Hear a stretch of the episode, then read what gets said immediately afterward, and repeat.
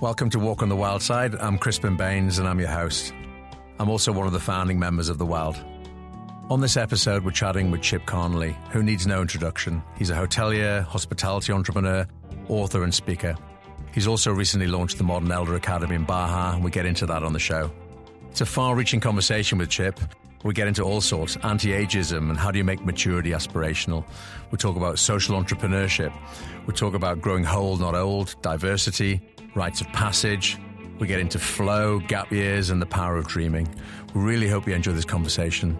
Thanks for listening and stay wild.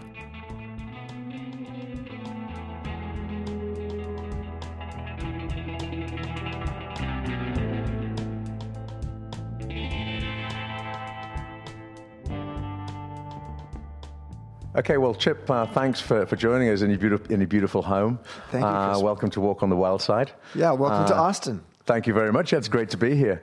We've seen each other in San Francisco and in New York, and it's great to actually be here in Austin. And as I said, thanks for welcoming us in your home. So, what's going on with you? How are you? I'm good. I'm not eating this week. Okay. Well, you look great. I'm in it. Well, I don't know. I feel a little groggy, but I'm in a nutrition program. So I have intermediate stage prostate cancer. Mm-hmm. So I'm in a place called the Optimum Health Institute, which is outside of Austin, and I'm commuting there each day. And it's basically a week-long fast and cleanse. Mm-hmm. And so I'm doing that this week. And other than that, I'm doing pretty well. Okay. And actually, I'm sort of enjoying the cleanse. I do feel groggy, but I appreciate the fact that it sort of cleans my system out. Absolutely, yeah, absolutely. And what are your hopes for the cleanse? I mean, more than anything, I think, it's been a year since I actually got the diagnosis, and it came out of left field. It was a big surprise. And it really threw me for a loop because I'm 58 now, I was 57 then, and the diagnosis and prognosis was not good. But especially for my age. But I guess I feel like I've spent the last year being almost out of my body, like almost feeling betrayed by my body. But, you know, the idea of integrating all of this back in and being healthy and using my immune system to actually fight this is not a bad idea. And how has this sort of reframed how you're looking at things and prioritizing? Well, it's interesting. My body has spoken to me before, and I had a flatline experience at age 47 when I no longer wanted to be running Joie de Vivre, my boutique hotel company, and it wasn't a heart attack. It was a bacterial infection in my leg after a broken ankle that led to some antibiotics, and I had an allergic reaction. So I sometimes feel like my body is a governor of how I should be operating, and I a year ago was sort of pedal to the metal with my Modern Elder Academy, or our Modern Elder Academy, which I'll talk about. And we were looking at a second and a third location. We were about to sign a deal for the second location, and then I got this diagnosis. And I said, you know what? Let's slow down a little bit. Right. Let's and so I do feel like sometimes your body is a teacher. And in this case, cancer is a teacher. It's a teacher that I look forward to graduating from. Absolutely. But I think you have to look at the signs sometimes along the way that there's, especially your body says when you're out of balance. And I think that's where I was. Yeah, absolutely.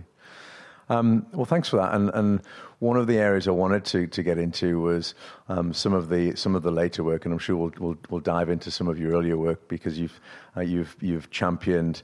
The identity refreshment business with Joie de Vivre, and you've championed the Belong Anywhere business. You've done your homework with Airbnb, and now you're in the wisdom cultivation business. Yes. And one of the things I read about you is that when you were asked, how you'd like to be remembered, one of the answers was.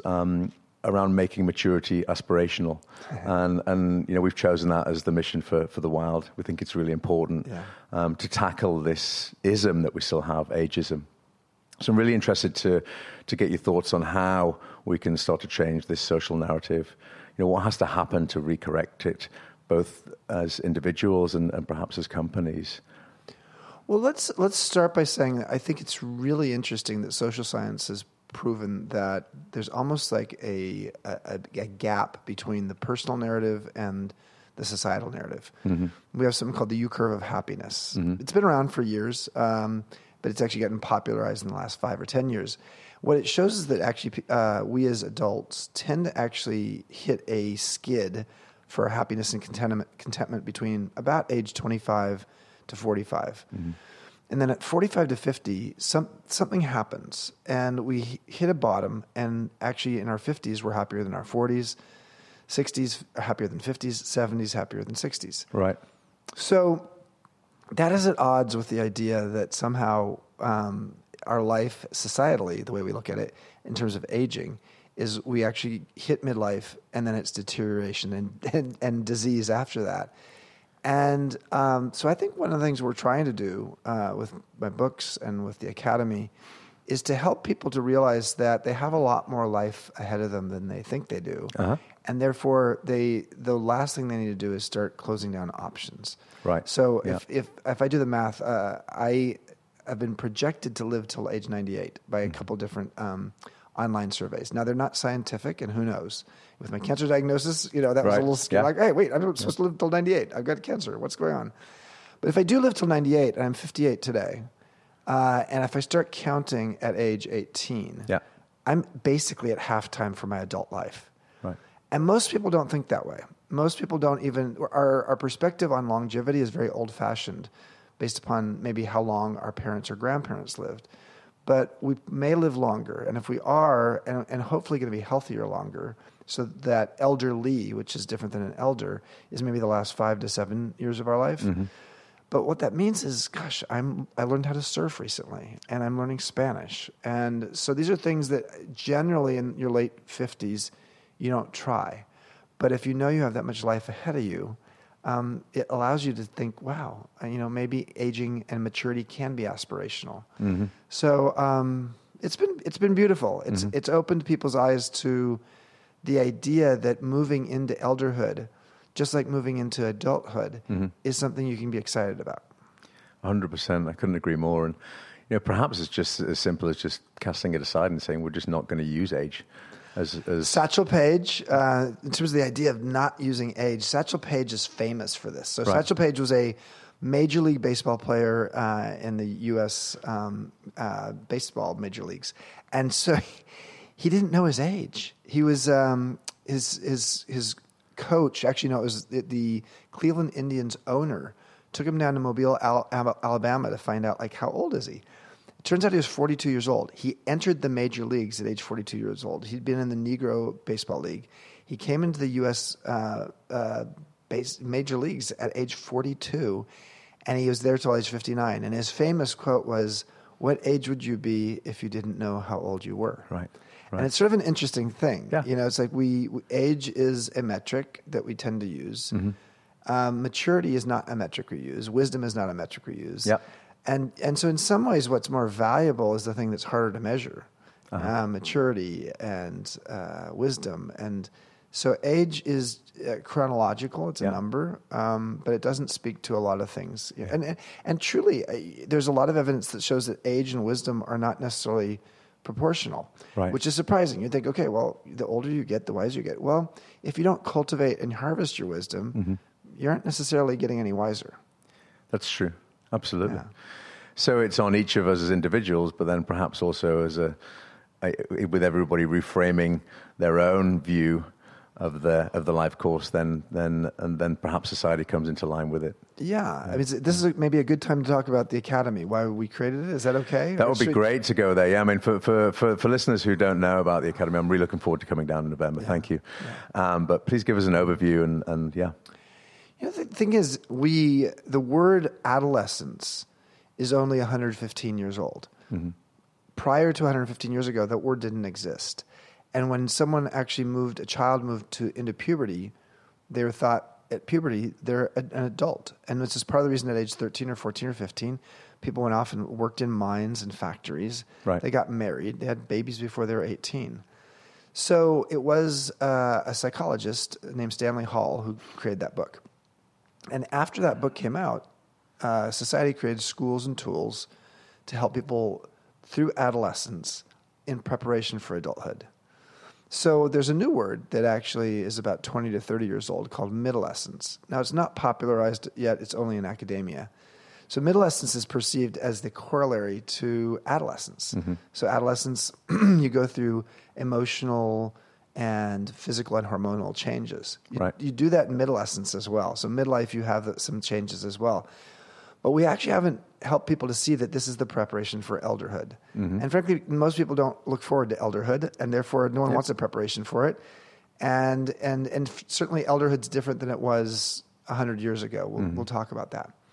But I think it's time we have some schools and tools that help prepare people for this transitional era. Mm-hmm.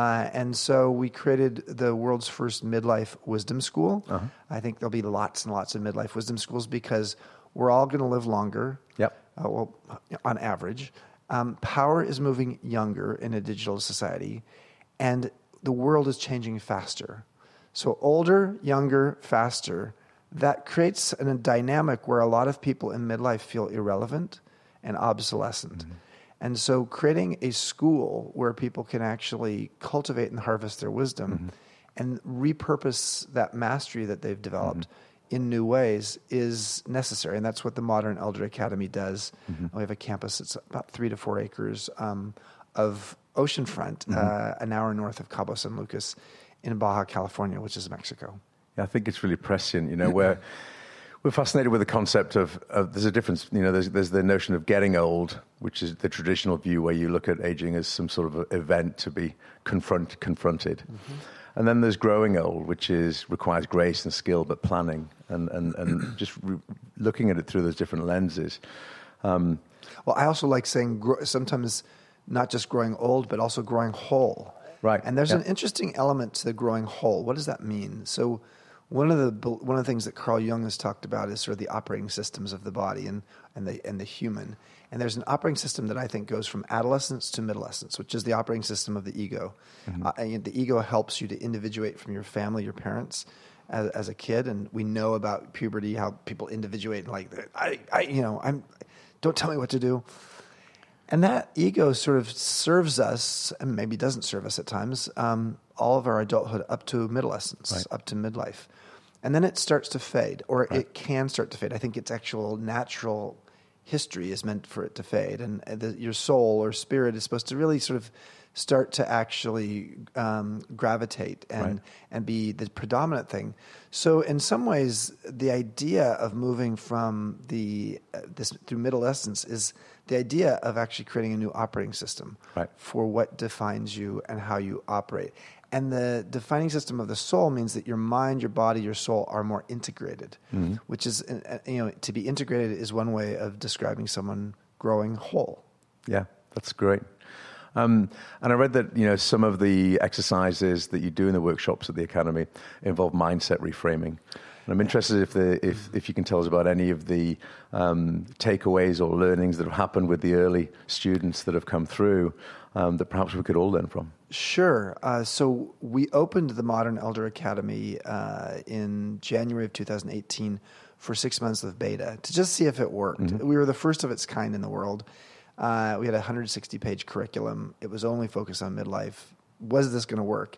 And we got a big thumbs up from the 150 people who went through the program. It's a 1-week program. And then we opened November to the public in November 2018.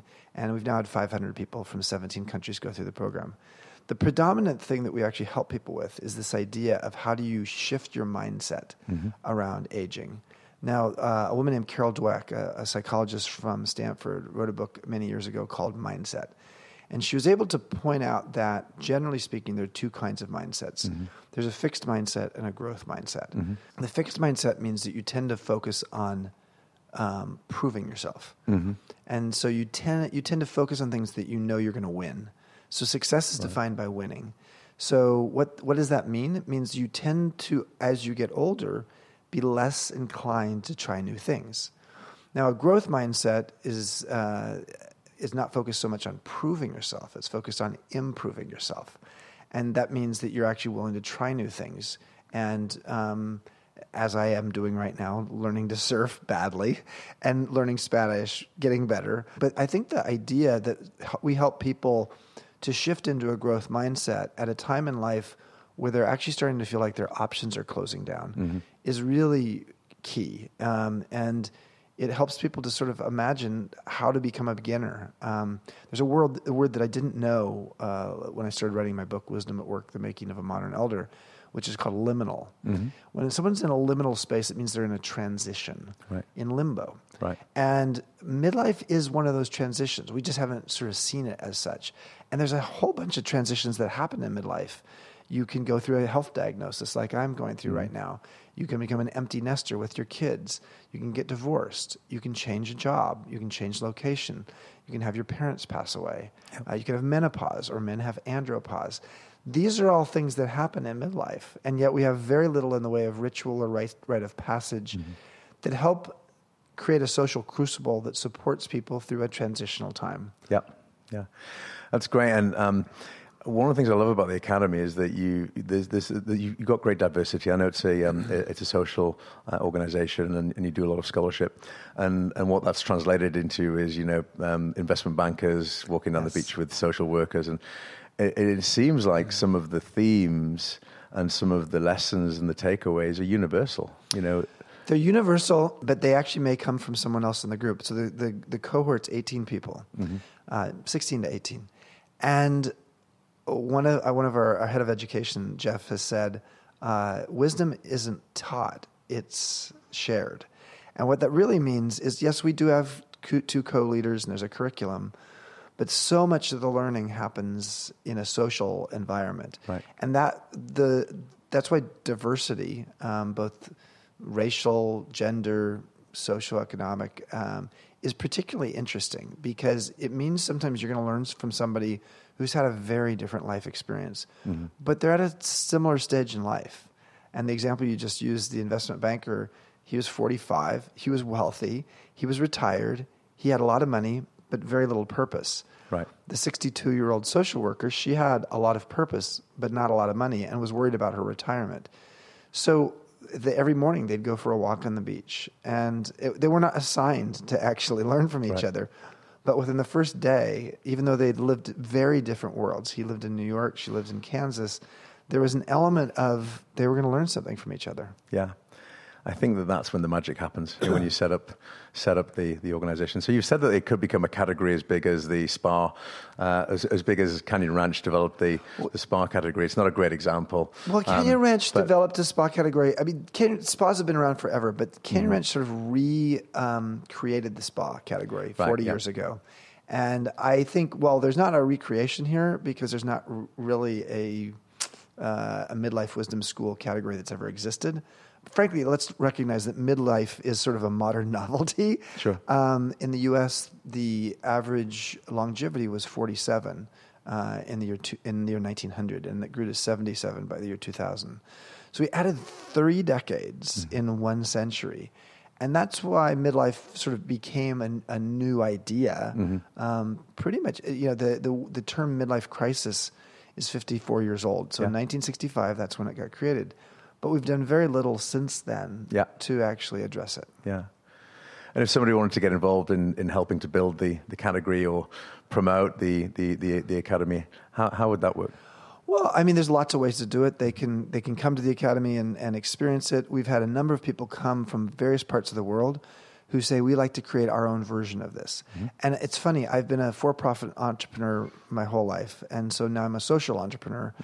And a for-profit entrepreneur goes out and tries to find a customer need and then fill it, whereas a social entrepreneur finds a society need and then fills it.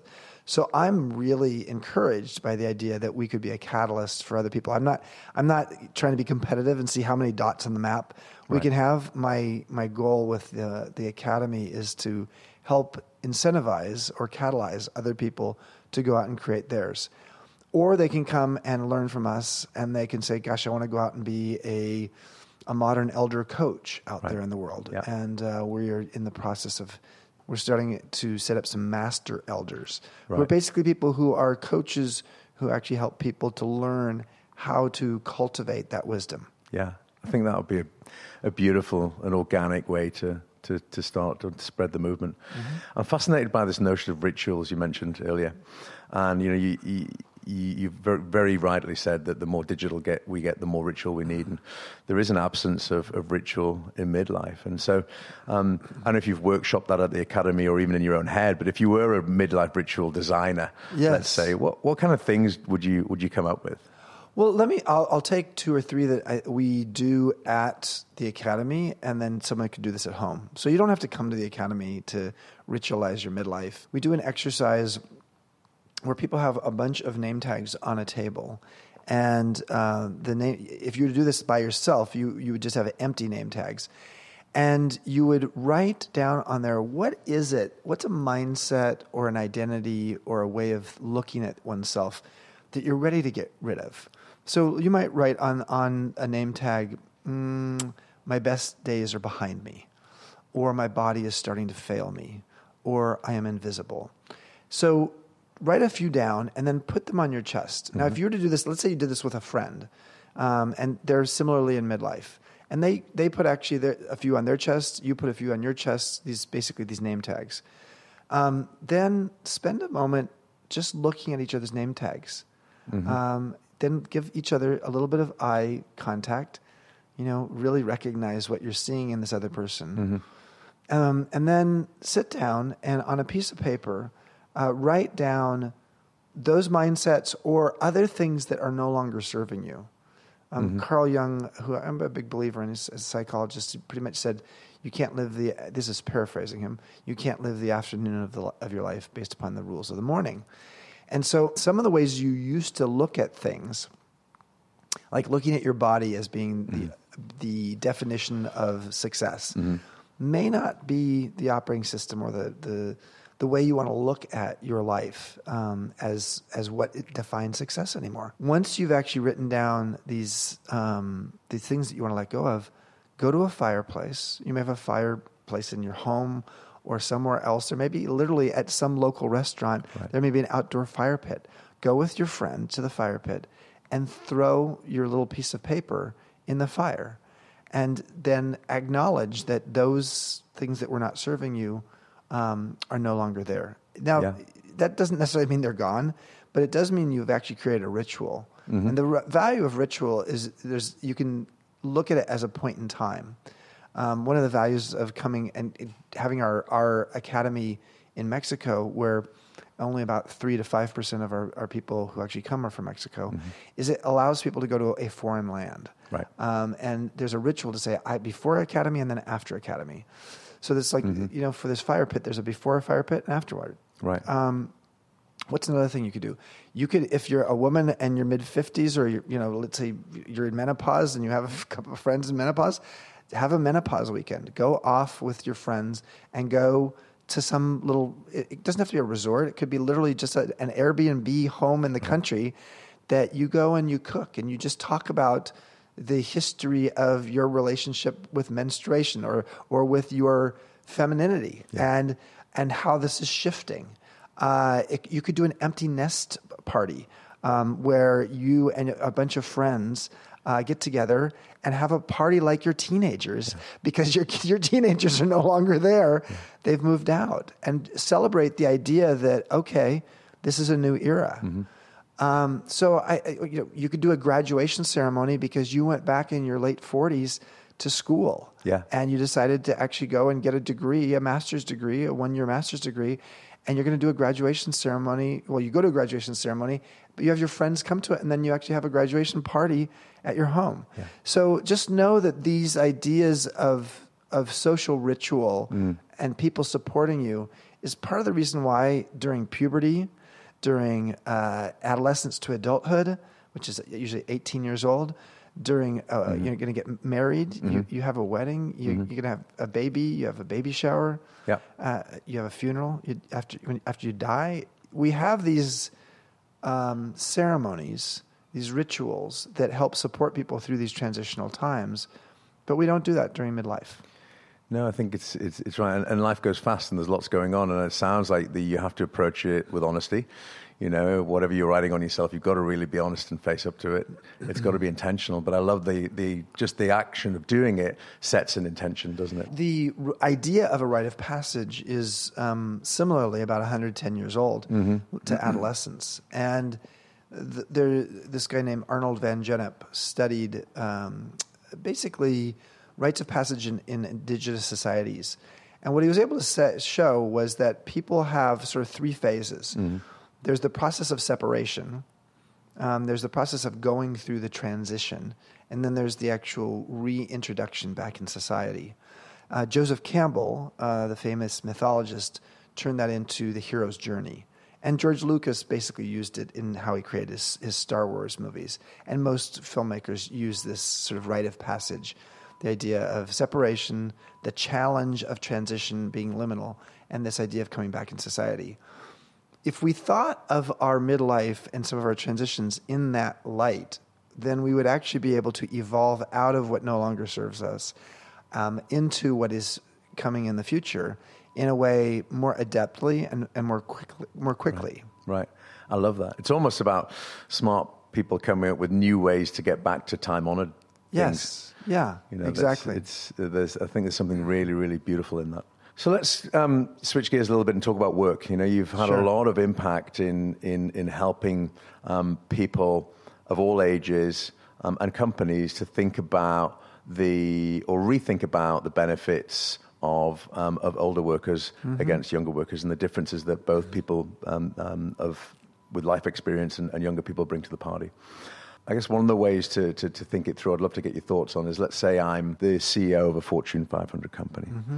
And you've coined a great term, Chief Wisdom Officer. Yes. Now, why do I need a Chief Wisdom Officer? You know, what's the job description look like and who should apply? I would say that if a CEO was looking for wisdom in their company, they don't necessarily have to go straight to having a Chief Wisdom Officer. Could you get to a place where you had that? You could. But it actually could be somebody who already has a role in the company. At Airbnb, I was the head of global hospitality and strategy. But I also was known as the Chief Wisdom Officer because that's what Brian, the CEO, looked for from me. I think one of the things that a company could do that's really thoughtful and sharp is to ask a new question on their employee satisfaction survey that they may do every 3 months or once a year. Ask the question to all of your employees, beyond your boss, who in the company do you look to for advice or wisdom? And then once you actually have all of that data, you can see and almost create a heat map of where wisdom resides in your company.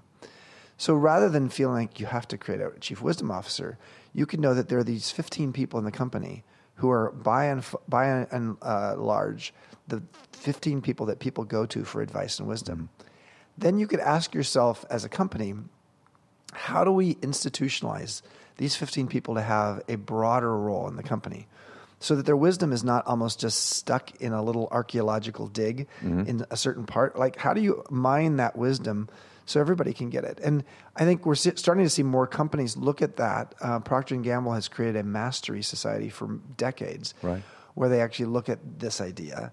And then they say, okay, let's actually train these people to be internal coaches and consultants and maybe even mentors. Mm-hmm. So they cut back the scope of work of what they were doing such that they're more available to actually provide that wisdom to other people and sometimes to other teams, especially if, like, let's say a team is struggling with something, they might actually parachute one of these wise people in the organization in to help that team. Right. So the idea that wisdom is, I don't think it needs to reside in a singular person. So I think the idea of a Chief Wisdom Officer is a good one. I would say if they sort of are the Yoda character that is sort of stuck in, you know, in an office and people just come to them when they are looking for troubles, I think, or when they have a trouble, I think that's probably not having them integrated enough. Yeah. And I think there are many people in the organization who could have that role.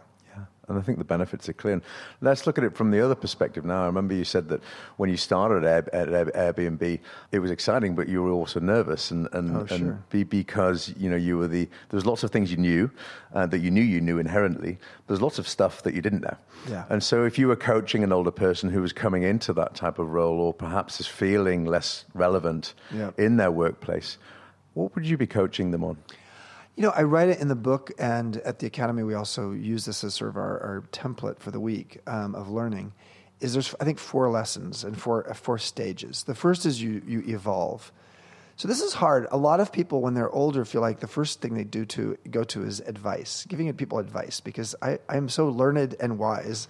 I'm just going to dispense advice. Right. But instead, I actually think you start with what is it that's no longer serving you? What is it that you need to sort of strategically edit out of your identity? For me at Airbnb, I was a longtime boutique hotelier coming into a home sharing company.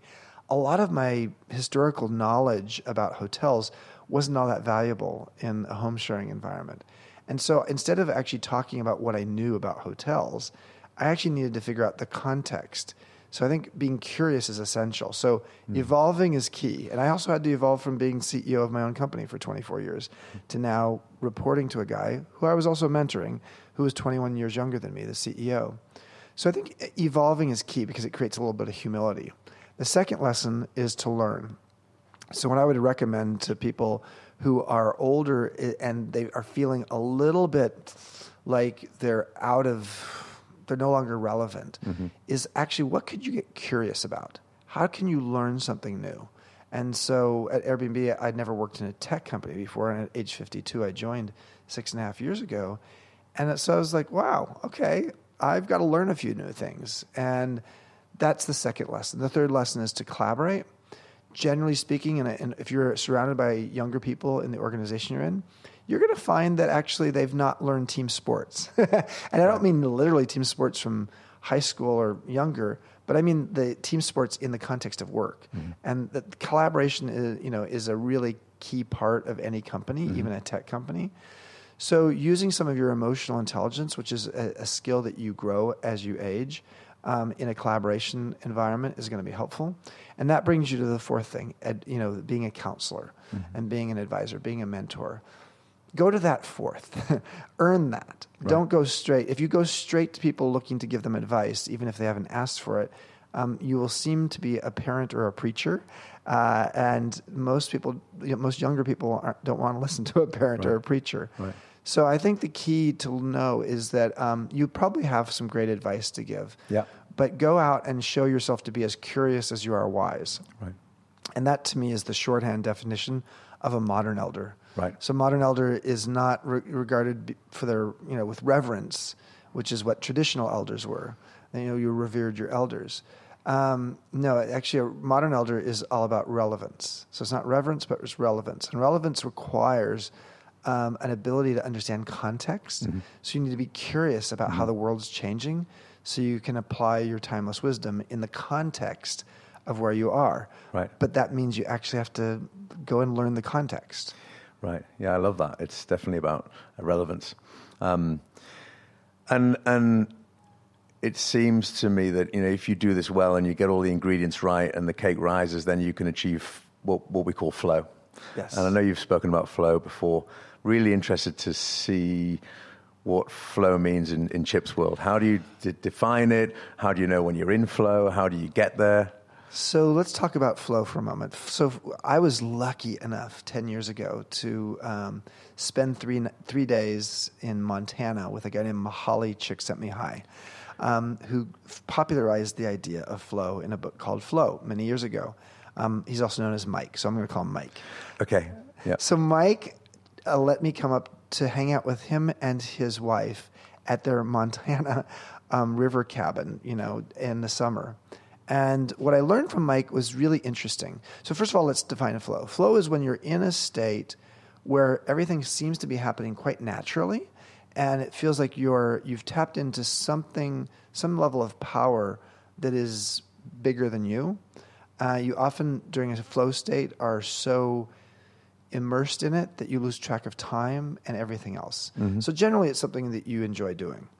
So what Mike taught me in Montana was that if you think of an X and Y graph, an X and Y graph would be, there's a vertical axis and then there's a horizontal axis. Mm-hmm. When you're in flow, it's like a line that's going out at 45 degrees. Mm-hmm. So it means that you actually are, on the vertical axis is skill and on the horizontal axis is time. And what you actually have to do is you actually have to build skill, which actually means you have to learn. And then once you learn, over time, you get better at it.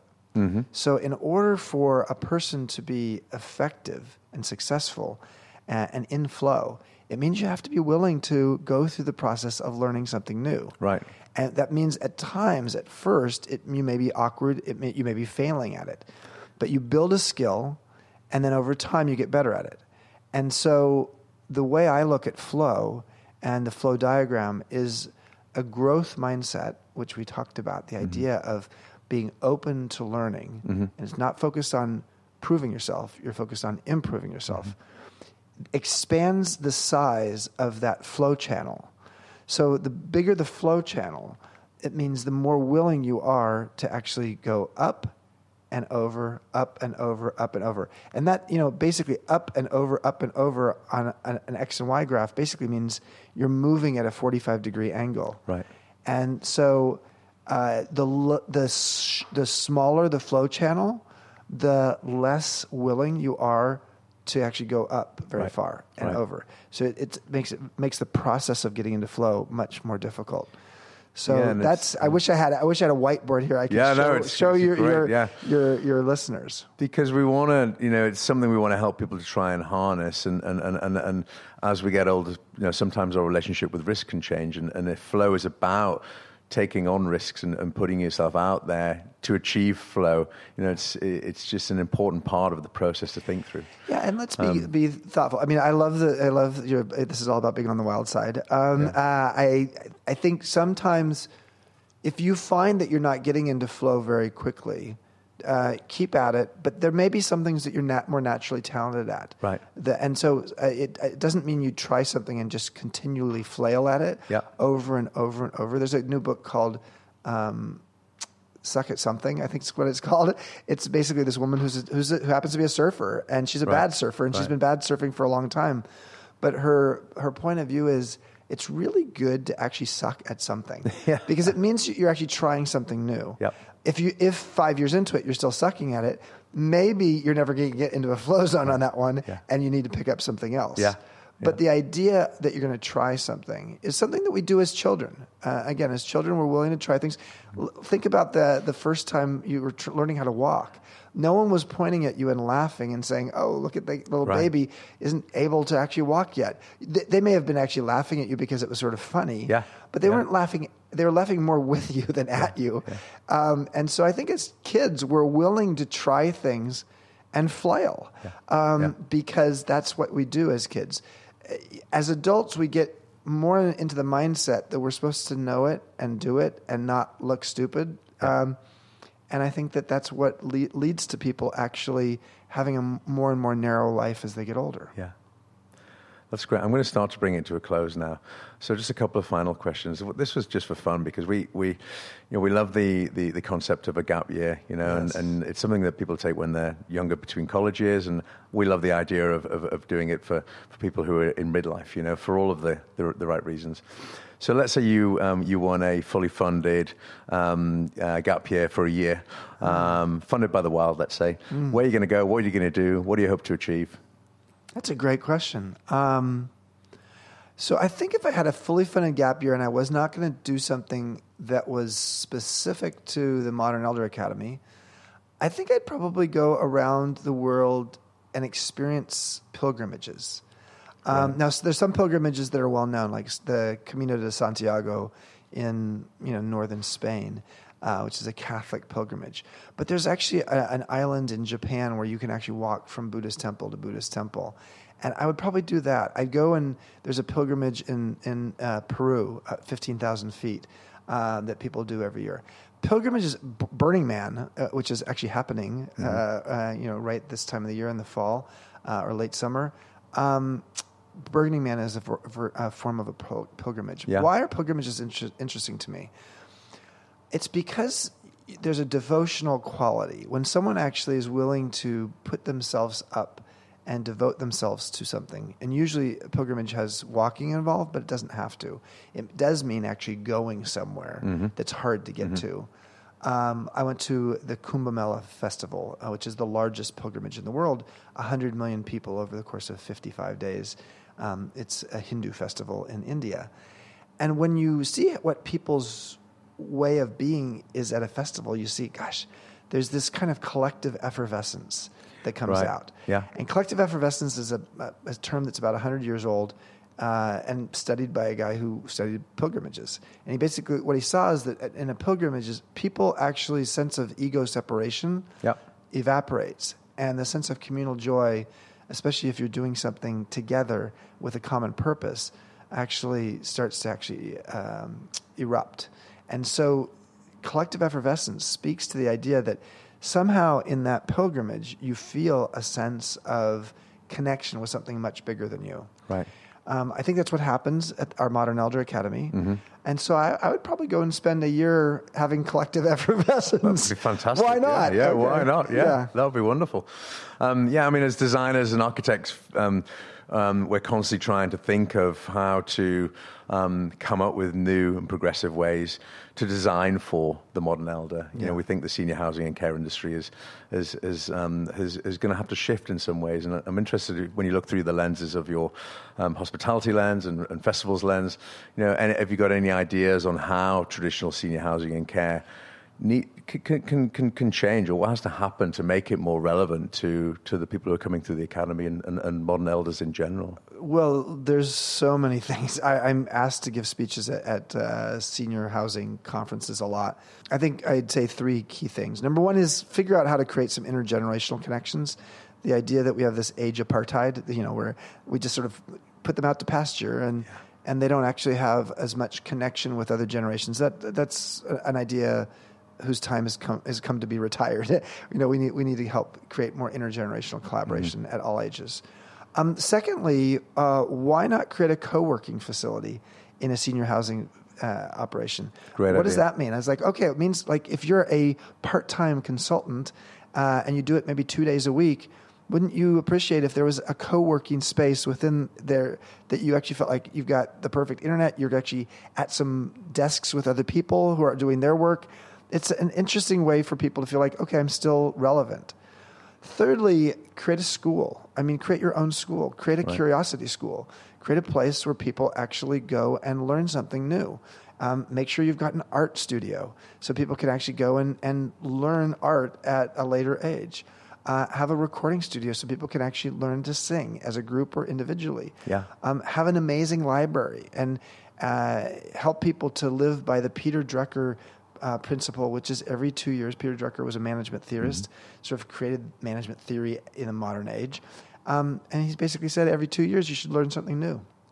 Learn something that you are fascinated by that has nothing to do with your career. Yeah, I love that. So I think if you did those three things, you would create much more vibrant places where people feel a sense of vitality as opposed to a sense of, you know, the later years of their life being about, you know, wasting their time, which is what happens for so many people later in life.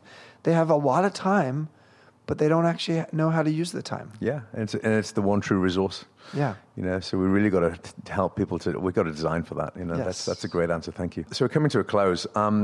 Before I ask the final question, where can our audience find you? ChipConley.com is where I can be found online, but also I have a LinkedIn profile and I write articles there. So you can read some of my articles there. You can find me on Twitter, Facebook, etc. And then our Modern Elder Academy is modernelderacademy.org. And there's a Modern Elder Academy Facebook group. It's a private group. All you do is answer 3-4 questions quite simply, and you're in it. And it's a really vibrant group with over 2,000 people from all over the world. Right, fantastic. The concept of a modern elder, I think it's getting such attention. It's so prescient, and thank you for the work. You know, it's really creating a groundswell, and it's fantastic to be part of it. It's fantastic to be able to spend time with you. I think one of the reasons it's so prescient, and one of the reasons it's getting such a response is essentially we're all stakeholders. You know, I'm 46. You know, there's people who are much younger than me who are paying attention to this as a subject. The more people listen to this, the more people are starting to think, how do I set myself up for success through the life stages? And it's fantastic. It's exciting. And you said that search engines are very good at giving answers, but a wise sage will offer the right question. So if there was one question that we should be asking ourselves to set ourselves up for success, or at least set ourselves onto the right course for success towards later life, what would it be? I think it would be, it's a question I mentioned earlier, and then I'm going to say I have a follow-on to that, which is what percentage of your adult life is still ahead of you? And what is it that you always dreamed that you wanted to do that you could actually start preparing for now? And, you know, it's amazing how our dreams often fade as we get older. And I think one of the ways that will make maturity and aging aspirational again is to realize that if we get more time back later in life, you actually have space and time to potentially dream again and you know, act on those dreams. One of the reasons midlife is a challenging time for many people is because there's so much on people's plates. Mm-hmm. And later in life, you get some time back. And wouldn't it be great to actually dream about something that you could actually do at age 75 or 85 or 95 that you'd always wanted to do? There's a woman who recently wrote her a poetry book at age 101. And it was her first book she'd ever put out. And at age 101, she'd always dreamed about having a poetry book out there in the public. And now she does. Right. That's wonderful. That is an inspiring answer and a piece of wisdom from a true modern elder. Chip Conley, thank you very much for joining us. Thank you, Chris. Thanks for coming to Austin and joining me. It's a pleasure. Thank you. Yeah.